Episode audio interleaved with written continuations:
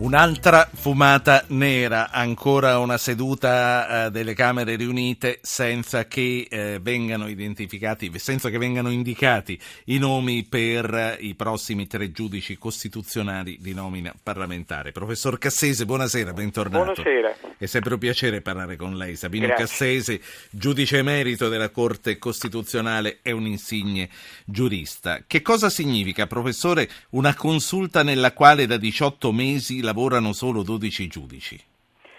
Un tradimento della Costituzione fondamentalmente perché la Costituzione ha previsto una composizione e l'ha prevista con molta saggezza perché ha previsto requisiti comuni per tutti e invece provenienze diverse. Requisiti comuni, professori universitari di diritto, magistrati e avvocati con vent'anni di carriera, provenienze diverse, Parlamento, Presidenza della Repubblica, alte corti che eleggono i rappresentanti Cassazione, Consiglio di Stato e Corte dei Conti. E quindi è un tradimento della Costituzione. E in più naturalmente c'è il fatto che mh, è una Corte che mh, diciamo, ha meno persone, la Corte è un organo di ponderazione, cioè deve poter ragionare, discutere ed è stato pensata così perché siano rappresentate anime diverse, orientamenti diversi, culture diverse, modi di, diversi di interpretare le certo. norme. Ma che triste spettacolo, professore. Eh, oggi credo fosse la trentunesima o la trentaduesima seduta andata a vuoto. Una nostra ascoltatrice su Facebook scriveva meritano di essere chiusi dentro le camere e di essere fatti uscire solo quando hanno deciso. Ma perché? E non è la prima volta che va eh, così a lungo questa votazione. È perché interessa troppo poco o interessa troppo?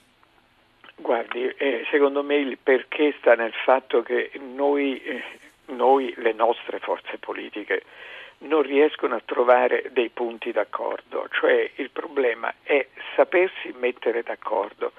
Una democrazia matura comporta anche la possibilità, no, comporta la possibilità di concorrere, ovviamente, di competere, no? eh, la Costituzione lo dice, no? i partiti concorrono a determinare da politica nazionale, però poi anche le occasioni di accordo. Eh, insomma, quando si prevede che ci siano alte maggioranze, perché sono previste delle maggioranze così alte? Perché la, la, perché la maggioranza semplice o, o, o la maggioranza assoluta non basta, perché si vuole che le persone si mettano d'accordo. Ma lei pensi che in fondo in Germania la Germania in questo momento è basata sul, su un accordo, no? il governo è basato su un accordo tra eh, un partito e l'altro partito che sono i due principali partiti in in competizione tra di loro e così è stato anche in passato.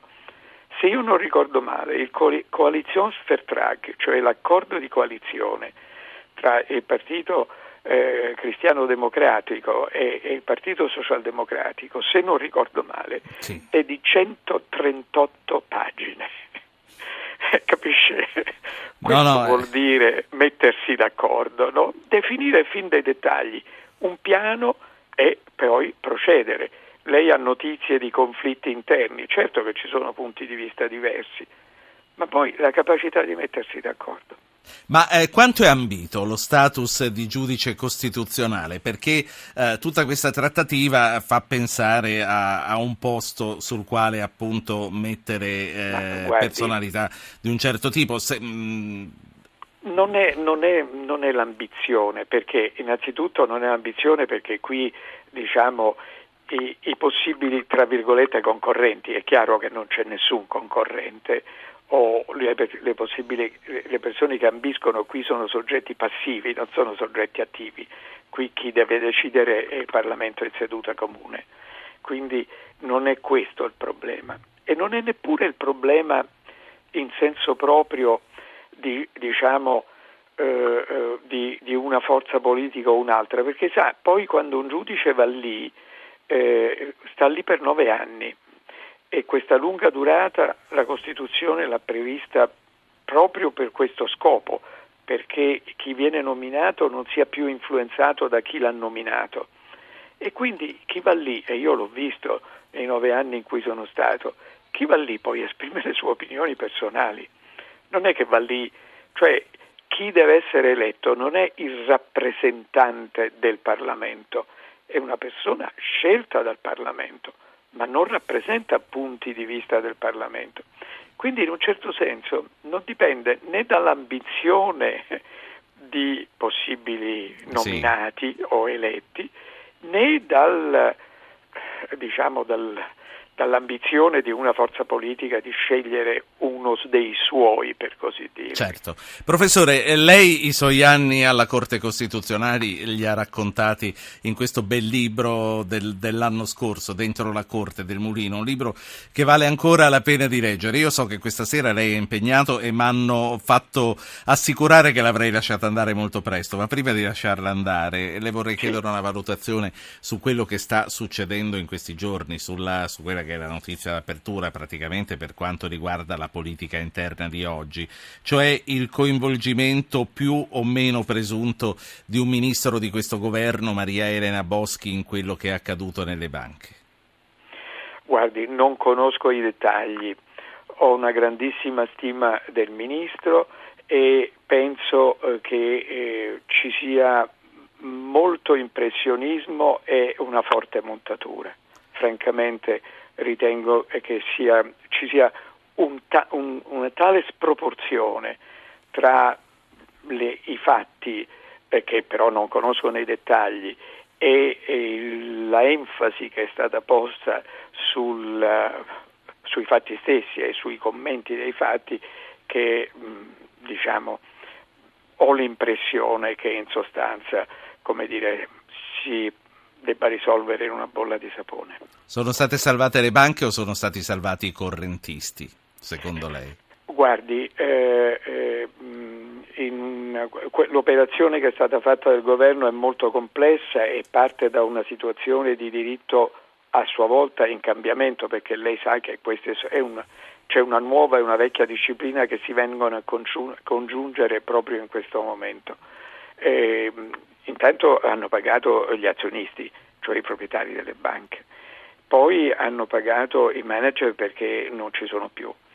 E, e, hanno poi pagato eh, eh, coloro che avevano comprato delle eh, azioni subordinate. E qui sorge un problema, e cioè scusi, obbligazioni sì. subordinate. Le obbligazioni subordinate.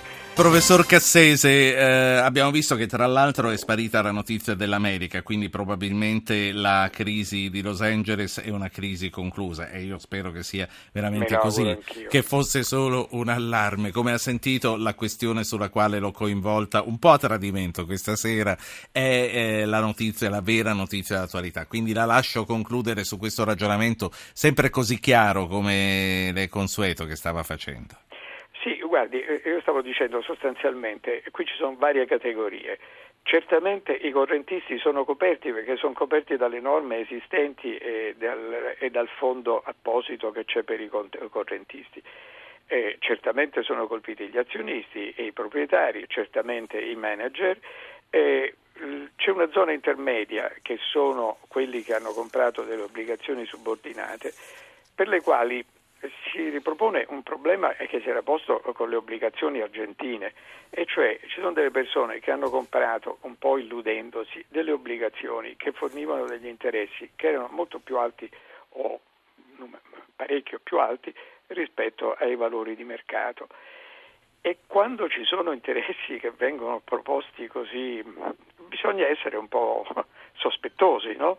bisogna rendersi conto, anche il non esperto si deve rendere conto che non c'è Babbo Natale dietro, dietro la porta, capisci? La, è quello sì, che pensiamo in tanti, però d'altra parte sappiamo che spesso si tratta di persone anziane e quando so. si rivolgono a banche così radicate sul territorio, si rivolgono a persone che conoscono da quando erano bambini, insomma si lasciano guidare un po'. Quindi il tradimento, quando è tradimento e quando non è uno che ci ha provato, insomma, è ancora più, più brutto.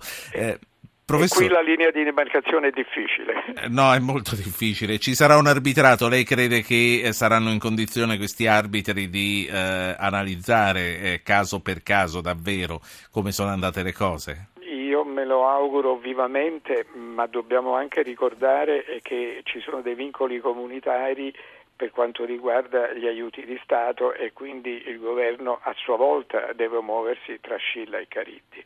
Professor Cassese, grazie, grazie, buona, buona serata. Sabino grazie. Cassese, giudice emerito della Corte Costituzionale, insigne giurista.